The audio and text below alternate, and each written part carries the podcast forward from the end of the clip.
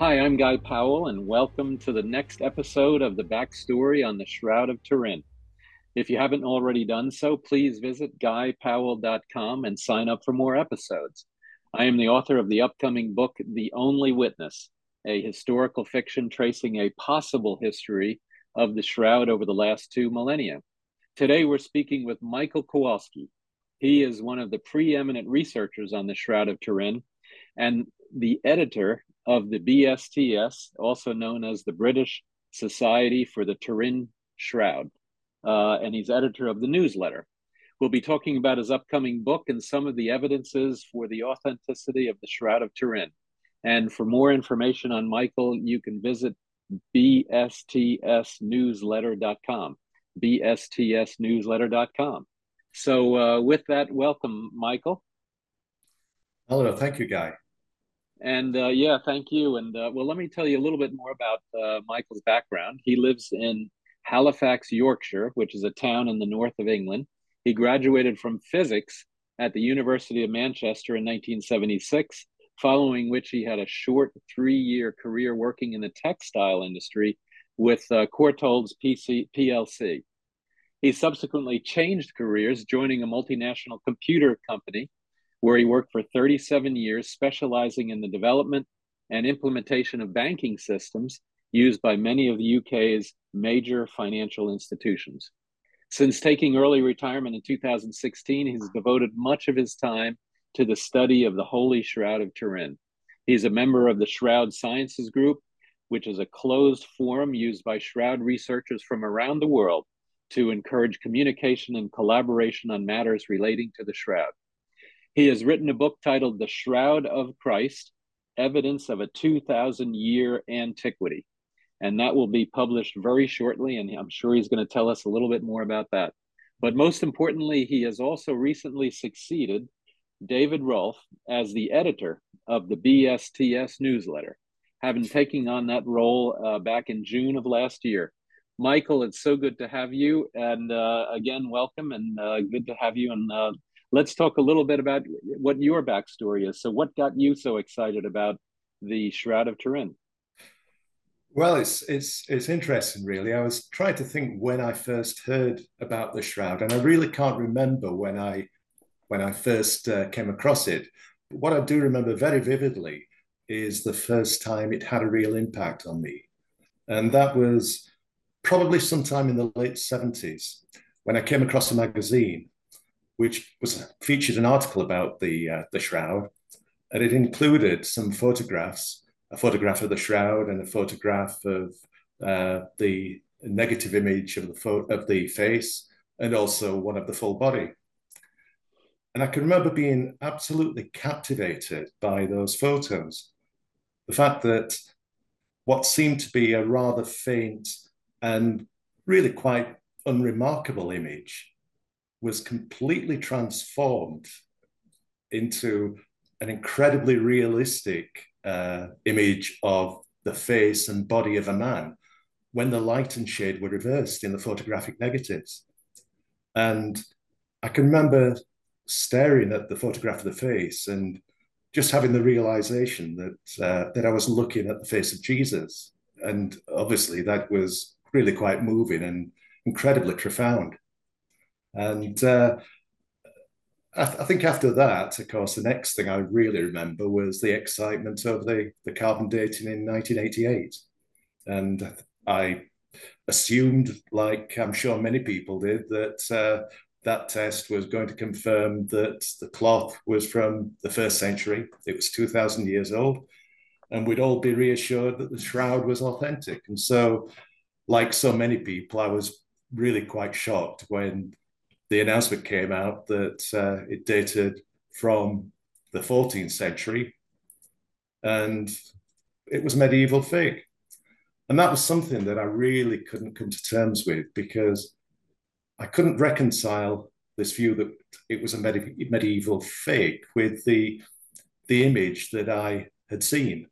I couldn't see how a, a forger could have created such an image, such a real, realistic image of the face and body of a man.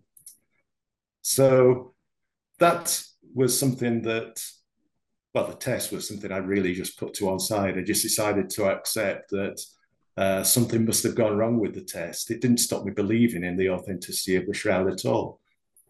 But actually, it wasn't until probably about twenty years, twenty years ago when a very good friend of mine introduced me to a lot of the scientific evidence that I didn't know anything about at the time.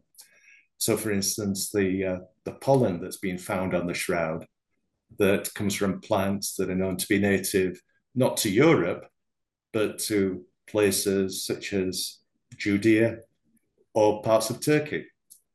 And then, of course, the dust that's been found in depositless deposits of dust on the shroud in places that correspond with the feet, the knees, and also the nose. And of course, that is uh, consistent with the tradition that Jesus fell while carrying the cross. And when analyzing the dust, scientists have found that there are particles of, uh, of limestone, which are of a type called travertine aragonite, which is a type of limestone found in Jerusalem. And also the chemical fingerprint of that limestone is, uh, is a match for the, for the limestone in Jerusalem as well. So all these, all this evidence started to, uh, I was delighted to find that science uh, was actually beginning to confirm that uh, the shroud was authentic. But despite all this, I, I did take a, a, a real interest in the shroud, but I had, a, at the time, a fairly busy career. Uh, well, a very busy career, actually, and my family were also uh, keeping me quite occupied. So I uh, didn't really spend a great deal of time pursuing my interest in the shroud. But what changed for me, actually, was not long before I retired, I came across a blog which talked about the carbon dating. And of course, this was a big piece of evidence that had rocked me back in nineteen eighty-eight. So when I read this blog and found out that there were well, the blog was very critical of the carbon dating test and went into a lot of details about some of the failures in the test. For instance, the fact that they, they failed to adhere to the agreed protocols, uh, which they had at the outset. So they didn't take samples from multiple areas. They only took it from a single corner, which had been handled through the centuries. And the fact that they had planned to have blind testing, which is a standard scientific protocol for these types of tests. And yet the laboratory staff were able to distinguish the, the shroud sample from the control samples. So that started me getting really very interested in the carbon dating in particular.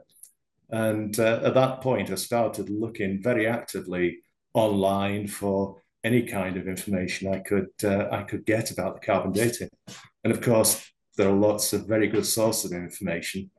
And one that I was particularly, uh, that I found particularly helpful was a series of articles that was written by uh, Joe Marino called The Politics of the Radiocarbon Dating mm. of the Turin Shroud. And that was a three-part uh, series of articles that, and it was a forerunner to his book, in fact, this book here, uh, the, Sh the Shroud of Turin, yeah, uh, the, uh, a stunning expose, which yep. oh. well, yeah, exactly. I, I mean, it, it, to be honest, anybody who wants to know anything about the, uh, the carbon dating of the shroud needs to look no further than that book. It's uh, it's a fabulous uh, uh, document, and I, and I have to say, I found that incredibly helpful in helping me to understand what happened at every single stage of the process. Of the test process, going right back to when they first started considering uh, the possibility of carbon dating the shroud. Yeah, so let me, sorry. Let me let me interrupt you right there a second. Yeah, um, yeah, absolutely, and uh, yeah, definitely uh, understand you know that background and uh, and because the same thing for me, you know, with nineteen seventy-eight and STURP, and then you know the excitement around that, and then the big letdown on the uh, when the results of the uh, carbon dating came out. Now, you have over your shoulder, though, that negative image that you uh, spoke about. Yeah. And you are so right that that is such an impressionable, imp uh, an impression-giving image that uh, that it, it's really hard to believe that, you know, that that was created by a, a medieval artist. Yeah, yeah, it, it, it really is. I mean, it's, uh, I think whenever, whenever doubts have arisen over the years, I've just remembered how it felt when I looked at that image, and uh, uh, and the doubts disappear. yeah, me. yeah, yeah, absolutely. So uh, tell us, uh, before we get into a little more detail, uh, tell us about the uh, the B S T S and uh, what's the goal and objectives and what you're trying to do there. Sure. Well, I mean, first of all, it's a, it's a non-profit organisation which is completely non-denominational, and we've got members from all over the world. So although it's the British Society for the Turin Shroud, it really does have an international membership. Um, it, as an organisation, we've got uh, a, a management team which is staffed with uh, various different people who are all volunteers. And indeed, you've already interviewed uh, a couple of that team, Brenda Benton and Pam mm-hmm. Moon. So uh, you, you know some of those very well already, Guy. yeah, uh, absolutely. And David Rolfe as well. David as well, yeah, um, of course. Um, but the organisation was, uh, was founded in nineteen seventy-six, at a time, of course, when there was a lot of scientific interest in the Shroud, and a time when the church was a lot more open than it is today to allowing scientists to examine the Shroud. And uh, one of the aims of the uh, of the organisation was to support and promote scientific testing. And it, it's actually interesting that about uh, it's only a couple of years ago that I actually realised that there was quite a connection between the B S T S and the STURP tests that happened two years later, because uh, David Rolfe, who you've uh, you've interviewed, David, of course, in uh, in the mid seventies, he produced his. his famous uh, award-winning film, The Silent Witness, about the Shroud, which was an international success. Um, now, some of the profits from that film uh, went to the Holy Shroud Guild in New York, which in turn was an organization which provided a lot of the funding that uh, uh, allowed the STURP team to go into mm-hmm. Rome and uh, to Turin and to perform their tests. So indirectly, the B S T S through that channel has effectively ended up uh, partially funding the STURP team. Wow, so, that I didn't know. That's fantastic. That's uh, wow, what a history. Yeah. But uh, another objective of the B S T S when it was founded as well was to um, to share out reliable information about the Shroud, and and so ever since uh, nineteen eighty-two, it's been publishing a regular newsletter. In the early days, Ian Wilson, he was the first editor, and in fact, he was the editor for many, many years. And we've published the newsletter on a regular basis ever since. In fact, mm. we've, we're now up to the ninety-sixth edition. We publish two of these a year, uh, one in summer and one just before Christmas. And uh, we've got, as I say, uh, we've got members from all over the world. The digital membership is very inexpensive at ten pounds a year. And that allows people access to copies of the newsletter, plus a historical arch archive that goes all the way back to nineteen eighty-two. And uh, if people like me prefer to have a hard copy in their hands, then for a, an extra charge to cover the uh, uh, to cover the postage and the print costs, we'll send out these newsletters to your door. So it's, uh, it's, it's. I, I think the newsletter is quite a good document, and we've had uh, some excellent uh, contributors, including in the last issue, people like uh, Russ Brailt, Sessabata, people you've already interviewed. mm-hmm. Yep. yeah, absolutely. And uh, well, both of them. Uh, I haven't interviewed uh, Caesar, but he's definitely on my on my list. Yes. Uh, I just got done reading one of his books on the sedarium, uh, yeah. which is the face cloth that kind of is a, an accompanying cloth that is believed to have been found in the tomb as well. And uh, and it also has uh, trouble with the carbon dating. Uh, as yeah. you probably know, it was dated to around the seven hundreds, whereas the Shroud has been carbon dated to the, you know, to the, um, you know, the twelve sixty to thirteen ninety exclamation point. And uh, so... Yeah. Um, anyway, yeah, absolutely. So, uh, well, tell us about uh, then some of the dating evidence that indicates that the Shroud is actually much older than the uh, carbon fourteen uh, test, and uh, and let's go from there. Yeah, well, uh, it, it's really interesting that uh, that obviously I think if you talk to most people about dating archaeological objects, um, the very first method that most people would be aware of, in fact, probably the only method that people would be aware of, would be carbon dating. Um, but of course, that's only been available ever since the middle of the last century. And, and it can only be used on objects that are made of organic material that come from plants or animals. So archaeologists have for years had to use lots of other methods to establish the age of an object. And uh, for, for example, if, if you dig deep in the ground and suddenly you come across, let's say, an earthenware jar containing a lot of first century Roman coins, then it's a reasonable deduction that the jar is probably at least as old as the first century, and anything that would be found with that jar is probably that old as well. And those kind of methods are methods that archaeologists have, have used to, uh, over the years, to establish the age of artifacts that they find on, on different sites. And it's, it's, it's interesting that you can, we can use coins to also help us identify the age of the shroud, because uh, particularly in the Byzantine, Byzantine era, uh, a lot of the emperors would print an image of the face of Christ on one face of the coin. And many of those images have got features which have an extraordinary resemblance to features that are seen on the shroud. Now, I know you've interviewed Justin Robinson already, Guy. Um, yes, thanks got... to, uh, uh, you know, to uh, Sue, uh, um, now our, their name is escaping me, but yes, thanks to, uh, you know, your group there, I was able to yeah, uh, yeah. interview him. Yeah. Yeah, well, Justin's a B S T S member as well. And uh, yes, Justin's got uh, two bronze follis coins that were uh, minted by a Byzantine emperor. And uh, these follis coins have got features, some features which really are quite uh, incredibly similar to equivalent features seen on the shroud face.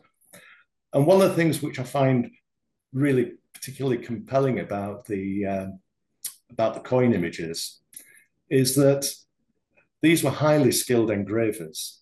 In fact, um, I've got here a book that was written by Giulio Fanti, Uh, which was just specifically about Byzantine coins.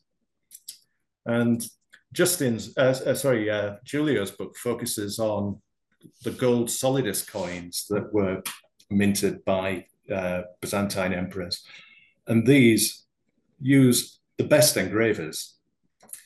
And yet, even though many of them had images of the face of Christ, it's extraordinary that these Uh, representations of Christ had faces that were not symmetrical, and they had irregular features, unlike the faces of the emperors that often appeared on the opposite face, where the faces were perfectly symmet symmetrical and the faces were without blemish.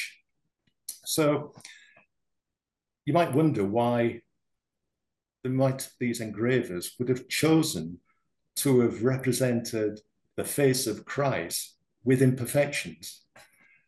And I think the only plausible explanation for this is that they were instructed to copy an image which was believed to be a true likeness of the face of Jesus, and that image being the, the image on the Shroud of Turin, which at that time would have been the Mandylion, or the image. Yeah, of you know, and And exactly, and actually, what's what's even more interesting, or just as interesting, is that the image that you have over your shoulder is the is the negative, the black and white, and the positive, or the the image that's on the shroud, is a lot more challenging to actually read what's yeah. in there. And they were able to do such an exquisite job at yeah. replicating that image. Yes, it certainly were. Um, I mean, in Giulio's book, he uh, he focuses uh, quite a lot of attention on one particular coin, which was a gold solidus that was minted in the reign of Justinian the Second in the period uh, six ninety-two to six ninety-five A D.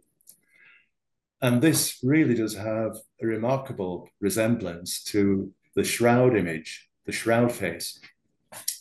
He, uh, Giulio points out twelve different features that are quite irregular, but which are common to both the shroud and the coin. So, for instance, there is a gap between the bottom of the lower lip and the top of the beard. And the beard is parted in two. It's longer on the one side than the other. The hair's wavy, but it's also longer on the left side than the right side. So there are all sorts of features which are quite irregular, but which are common to both the coin and the, and the shroud. And one of the things that Giulio did was he decided to look at what the probability would be that all these ten features could have been by chance copied, or not copied, but by chance created, which were mm. exactly the same as the shroud. And he assigned individual probabilities to these, uh, these features. So for instance, the fact that there is a gap between the, the beard and the lip, he said, let's, let's say that's got a one in four probability, whereas a much more unusual feature, such as the parted beard, which is longer on the left side than the right, and the same shape as the shroud beard, and the same shroud as the shroud beard, same size as the shroud beard, let's give that a probability of one in three hundred. And then he added up all these probabilities, performed a calculation, and came up with a figure of there is a one in ten billion billion chance mm. that an engraver would by chance have replicated these features without having seen them on the shroud, without having copied them. Now that's a, a difficult number to get your head around, or one in ten billion billion, but I, I thought I'd try and work this out in a different way, or try and rationalize this in a different way. So if you if you look at the number of people there are on the planet, there's seven and a half billion people, it's estimated now. And let's imagine that everyone on the planet was a skilled artist who was capable of drawing the face of a bearded man in five minutes.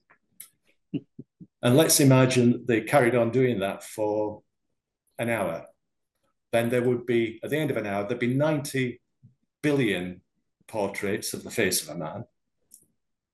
And if they carried on doing it, doing that for twenty-five thousand years, so there were, every five minutes, everyone was churning out an image of the face of a man, and they carried on doing that for twenty-five thousand years, then in that time, there would only be, according to Giulio's calculation, no more than two images mm. that would be the same as the image that appears on the gold solidus, with the with these twelve features all matching the equivalent features seen on the shroud.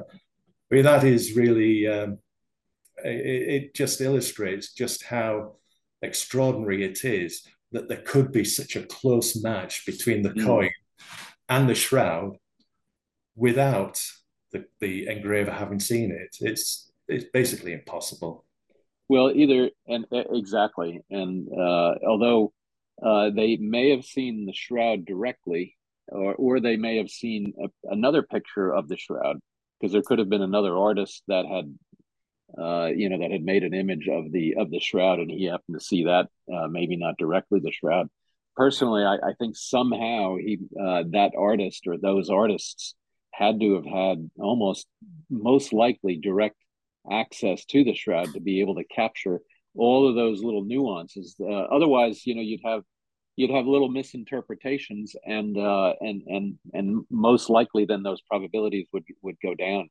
So uh, yeah. you know, I'm almost I, I you know I think you're absolutely right, or Giulio is absolutely right in terms of the probability being as low as it is that that shroud was, you know, not drawn from random, but was drawn based on some uh, primary image.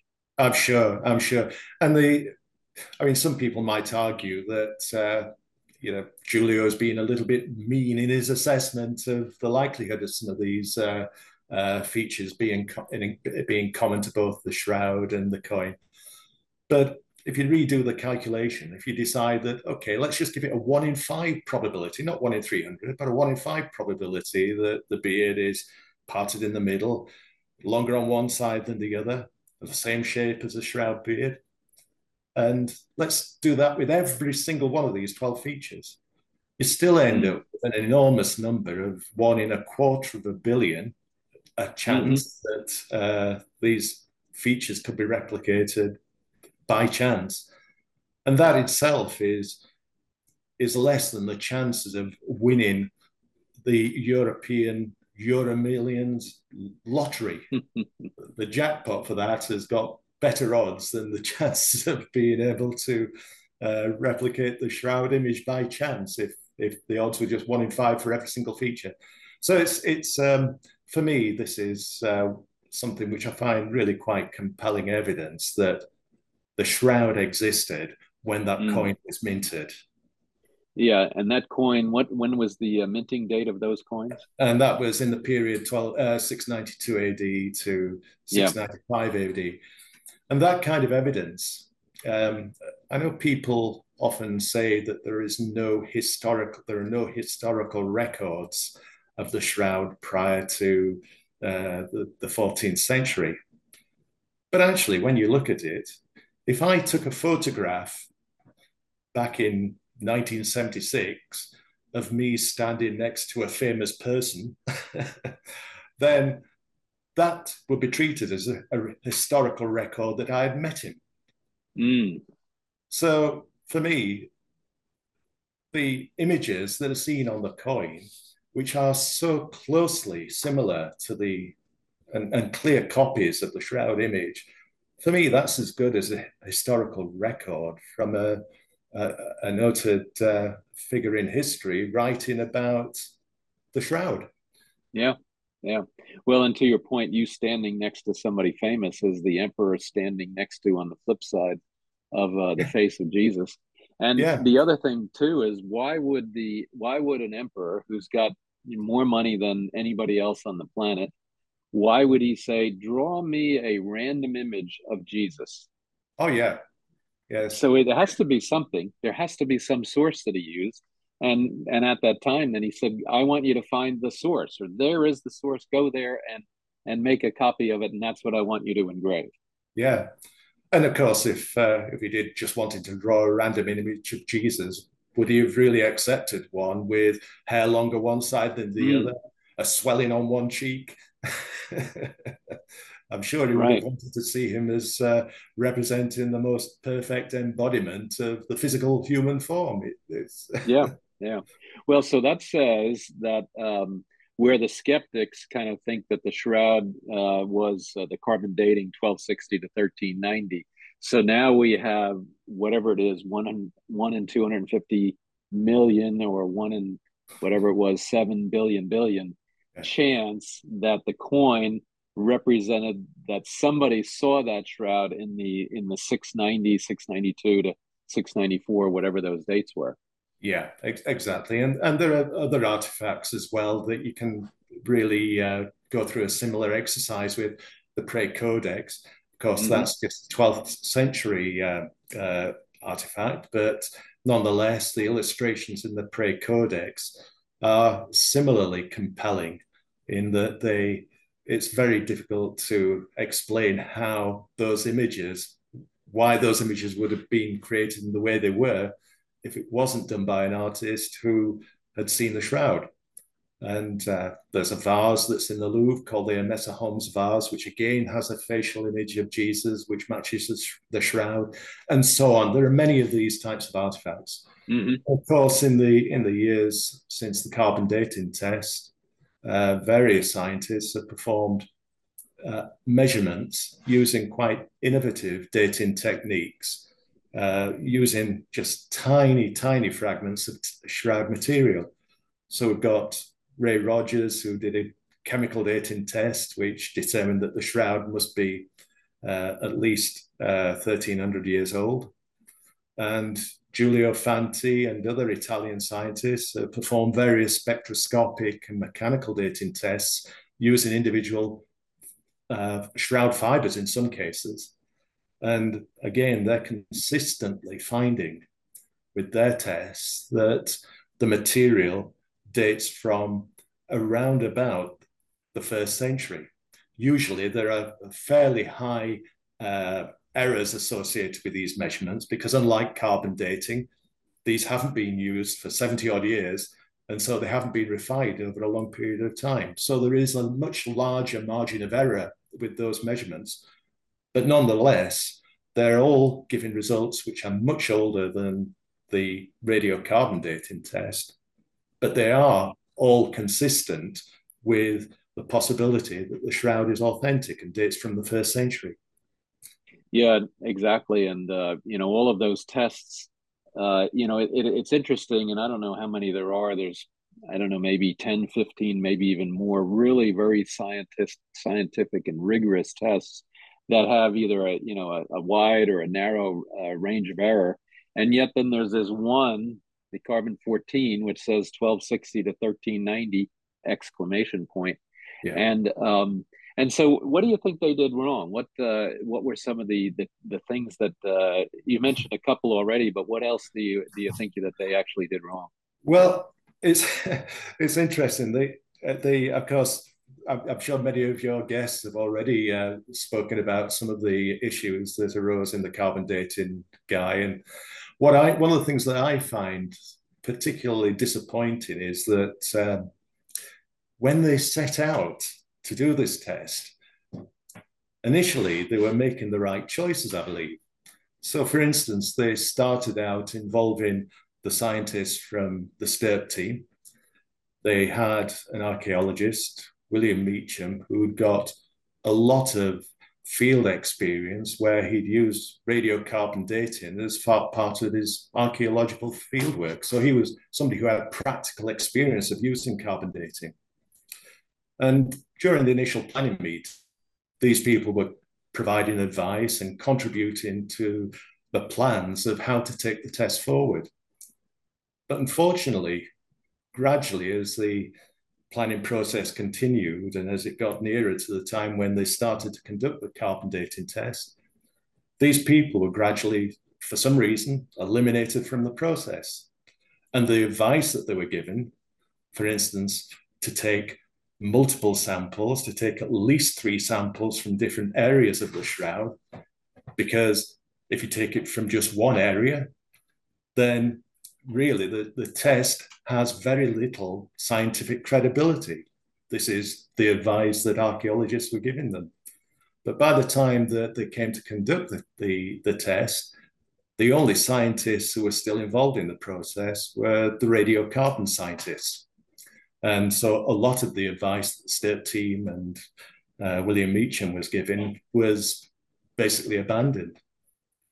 Now, radiocarbon scientists, I don't want to by any means um, put them down at all, because I, they've got an incredible expertise, but they're not archaeologists, they're not experts in ancient objects.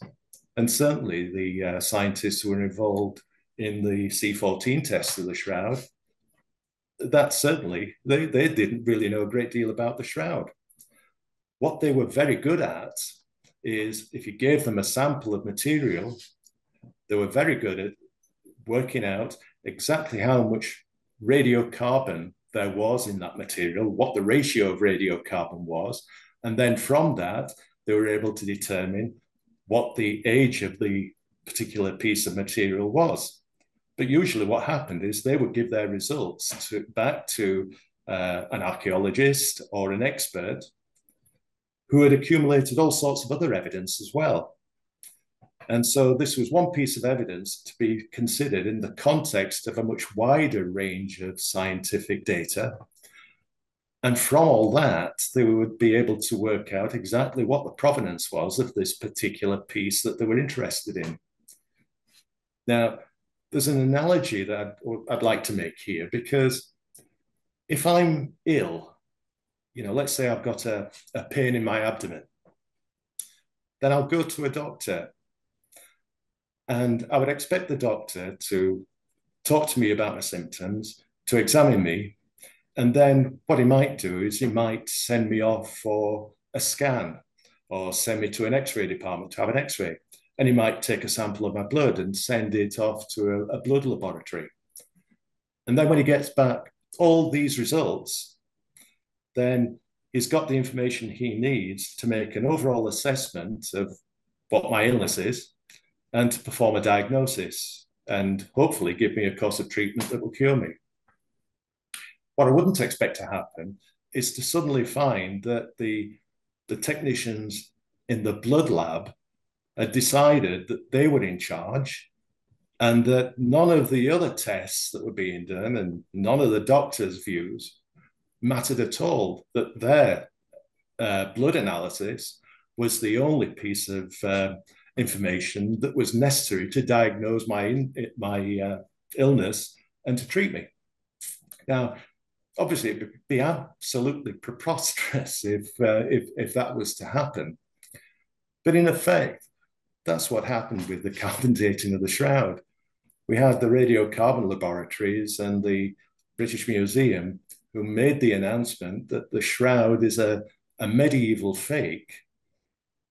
But there was a whole load of evidence that suggested otherwise that they didn't take into any consideration at all. So I think that was one of the things which was a, is a principal concern of mine, you know, the fact that they, uh, uh, they, they abandoned the experts in the process. Um, but there's all sorts of other, uh, other issues with the carbon dating, and uh, the, the report that was produced, clearly so many scientists have pointed to errors and anomalies in the, in the report. And there's one particular figure that's published in the uh, in the Shroud uh, carbon dating test report. It's a, uh, a figure that's referred to as the significance level. It's a calculation that's done by the statisticians. And what this is, it's an indicator of how likely it is that you would get the spread of results observed between the three laboratories if there were errors in the measurements. Mm. Now, the carbon dating, obviously, it's not, it's not an exact measure. Whenever you measure the age of an item using carbon dating, you're likely to get different results every time you measure it. So for instance, if you have an item which is five hundred years old and you make ten measurements, then you'd expect some of them to be slightly lower than five hundred years and some to be slightly higher. Now, what we found when the Shroud was dated was that the measurements that were made, or most of the measurements that were made by Oxford, were significantly older than the measurements that were made by Zurich, which in turn were older than the measurements made by Arizona. So there seemed to be a, a bit of a trend there. And this was really confirmed by this significance level value, because that came out at five percent, which meant there's just a five percent chance, in other words, a small one in twenty chance that this trend of results, this distribution of results between the three laboratories, there was just a five percent chance that this was due to random measurement errors. Now, what that means, let's turn it round. If, it's, if there's just a one in twenty chance that it's due to random measurement errors, then there must have been some systematic effect that was causing that distribution, that was causing the Oxford results to be older than the others.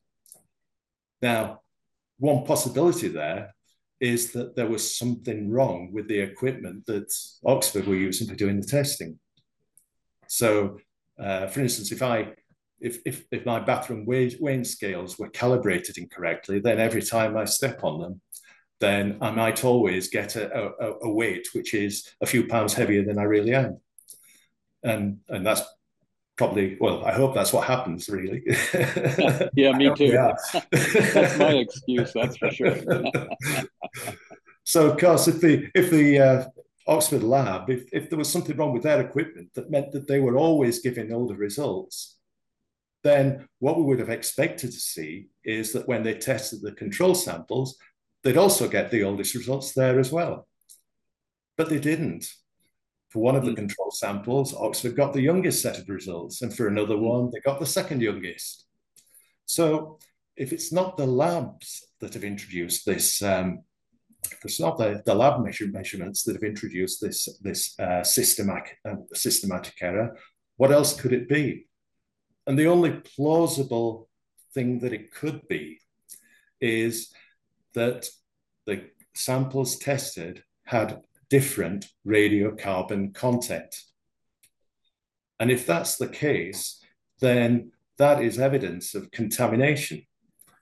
And if there's contamination there, then really the test is invalid. So that's just... Well, the, the sample taken uh, would be in, incorrect. Yeah. And uh, and and that the met the method or the selection of that sample right there would be incorrect, and and uh, you know, absolutely. So yeah, so uh, so this is this is not um, uh, anything that has been hidden. This was published in the test report. This figure, this five percent significance level figure, was published in the test report. In the test report, but. Um, The interpretation that uh, I've just given was not one that was made by uh, the uh, the laboratories and the British Museum. It's it's something that many research scientists since then have pointed out several times, and which really does uh, undermine the conclusion that this is a piece of cloth that dates with a ninety-five percent certainty to the period twelve sixty to thirteen ninety A D. And of course, there are many, many other reasons why people mm. do not trust that date. Right, right. So, what other uh, what other uh, methods? You mentioned uh, the the pollen. You mentioned the uh, Ray Rogers chemical testing, yeah. and uh, of course, we have the radiocarbon, which I guess you know. I always think about that as a nuclear thing, but it, I, as I understand it, it's more of a chemical kind of a test. What other tests? And you mentioned the coins, of course. We spoke a lot about the Justinian the Second coins. Yeah. Uh, what what other what other evidences uh, that uh, are there that really refute the uh, the, the the carbon testing that was uh, the dates that came out of the carbon fourteen testing? Well, the the uh, the methods that uh, have been undertaken by Italian scientists are really quite uh, uh, quite extraordinary. Um, of course.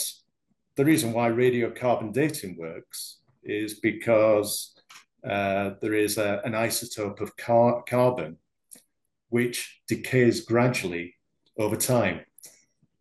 And so by measuring the ratio of this carbon fourteen isotope compared with the rest of the carbon and knowing how quickly it decays, then from that we can work out exactly how old uh, a particular artifact might be. Now, one of the things that uh, Giulio Fanti and other scientists have done is they've looked for other, other things that degrade over time, other qualities that degrade over time. Now, linen, which was the fabric that was used to make the shroud, linen comes from flax, and one of the main chem chemical constituents of flax is a, a chemical known as cellulose. And cellulose is a, uh, it's basically, it's a long chain of glucose molecules, which is created by plants. And it forms this extremely long polymer.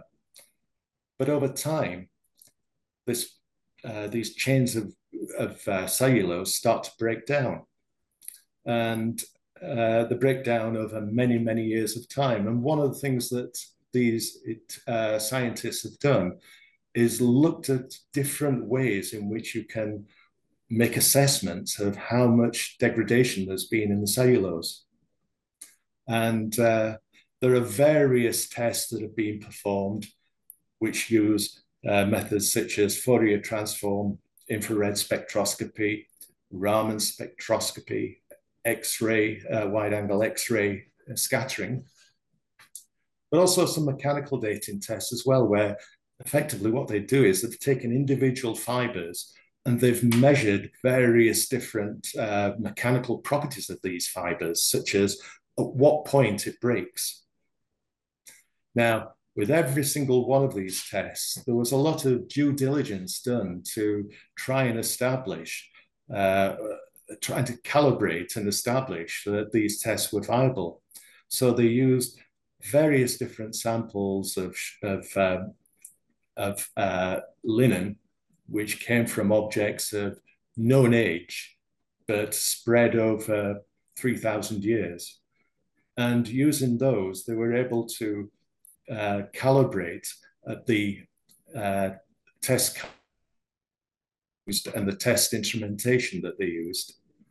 And then it's only when, in every single case, that they'd completed this calibration that they were then able to feel they were ready to test the shroud material or the shroud fibers, because mm-hmm. what we're talking about here is tiny, tiny fragments of material that, are, that were available to, to scientists, because, of course, uh, the Turin authorities were not uh, willing to let people go and take any more samples from the shroud. So there are literally just tiny samples of material that have been accumulated over the years from previous tests and which have been reused by uh, people such as Giulio Fanti and Liberato De Caro, these kind of people who've been doing these mm. tests.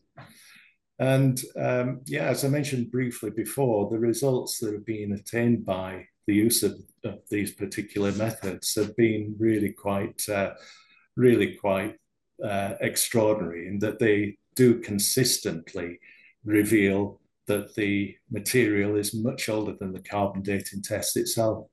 And one of the most recent tests was a wide-angle X-ray scattering test that was performed by a team led by Liberato De Caro, um, and that looked at the Uh, spectrum that was obtained by using a, a technique known as wide-angle X-ray scattering. And depending on how old the material was, the spectrum changed. The, the position of various different peaks and troughs in the spectrum moved or became higher and lower. And there was a very, very clear trend that uh, you can see, and you'll be able to see this in my book if anybody was to choose to, to read it.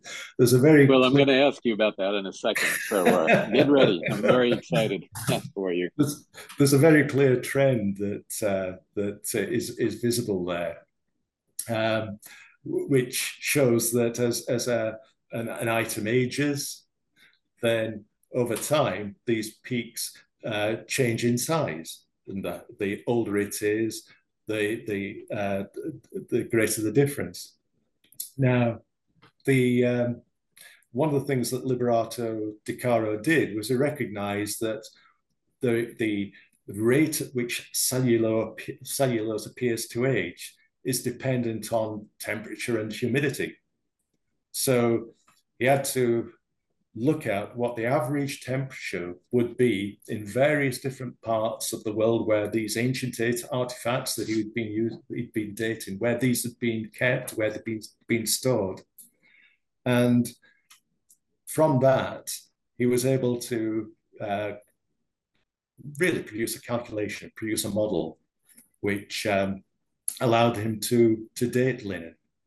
Mm. Now, one of the things which is particularly interesting is that when you look at the X-ray scattering model for uh, the X-ray scattering uh, spectrum for the Shroud of Turin, the sample that was taken from the Shroud of Turin, that matches almost perfectly a sample that was taken from some cloth that was found in the first in, in Masada, which dates from the first century. It's known to date from the first century.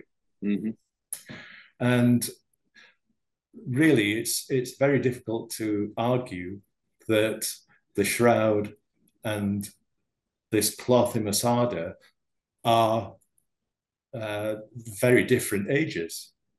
Just the, the spectrum itself seems to indicate that they are of a similar age. Mm. So there's, there's a... several of these tests, five mechanical dating tests, there's at least four spect uh, three um, spectroscopic tests, and one chemical dating test that Ray Rogers performed using mm-hmm. vanillin. all of which are consistently giving uh, dates which predate significantly the radiocarbon dating test. And all of yeah. these direct measurements made using fabric. So I, th I think it's uh, increasingly becoming a, um, becoming obvious that the the twelve sixty to thirteen ninety dating result that was given by the radiocarbon laboratories is a real outlier.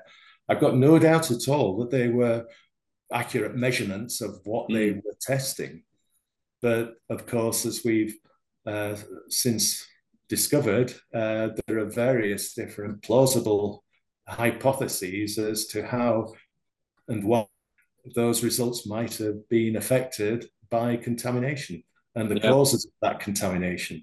So for right. instance, you've, uh, I know you've already interest, interviewed Joe Marino, and uh, Joe's uh, a person who initially proposed, uh, well, or certainly one of the leading proponents of uh, the uh, reweave hypothesis, um, which he and his late wife, Sue Benford, uh, championed back in uh, the early two thousands.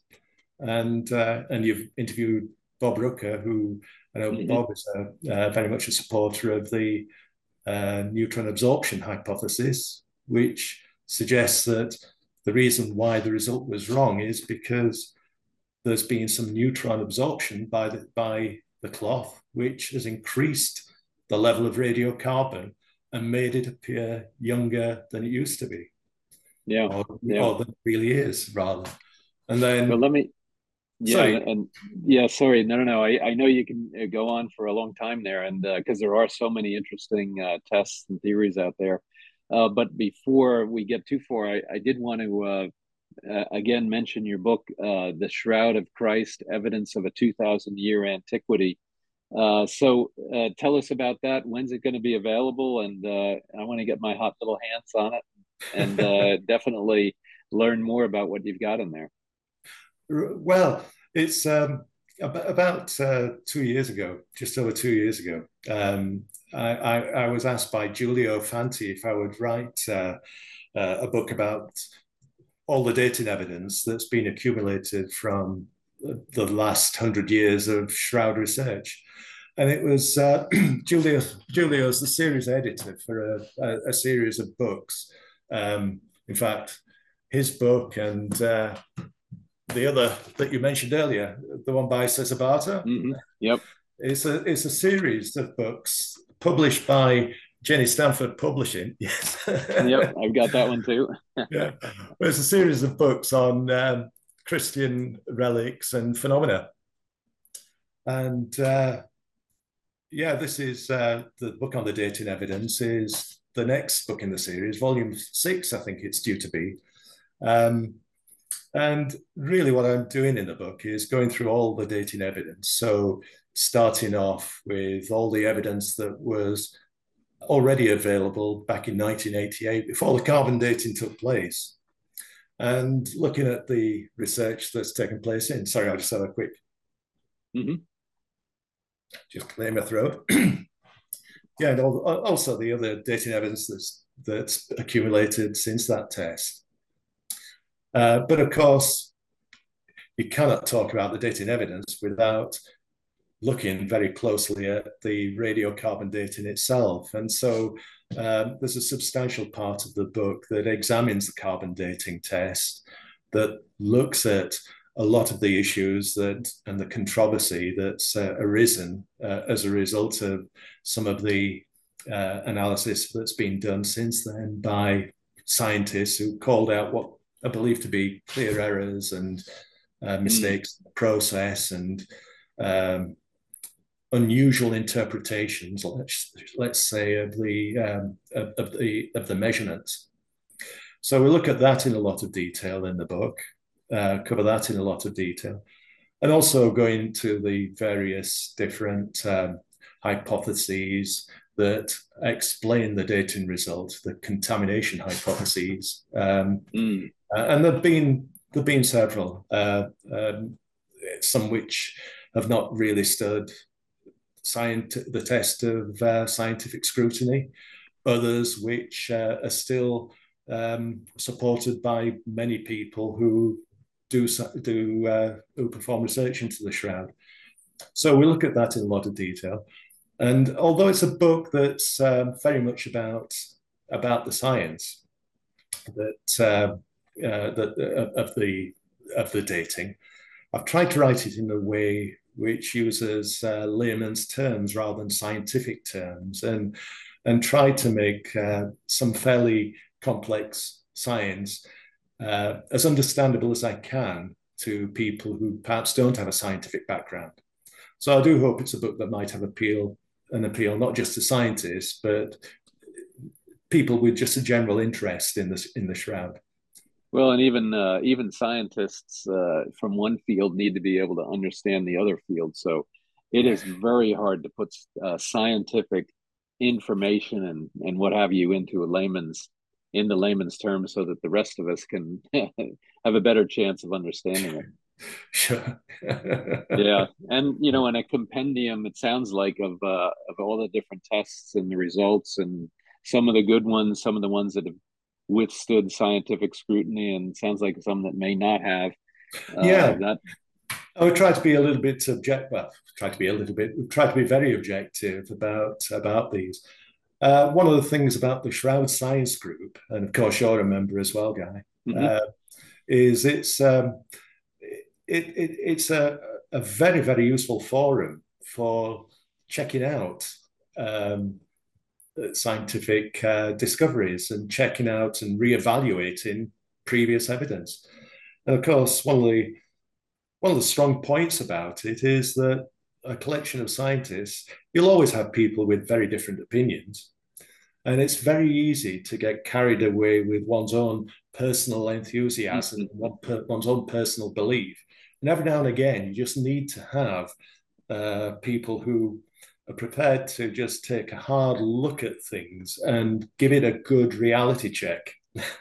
Yeah. And so yeah. that forum, I think, has been incredibly useful, because a lot of the evidence, which I discussed in the book, has been discussed in the Shroud Science Group.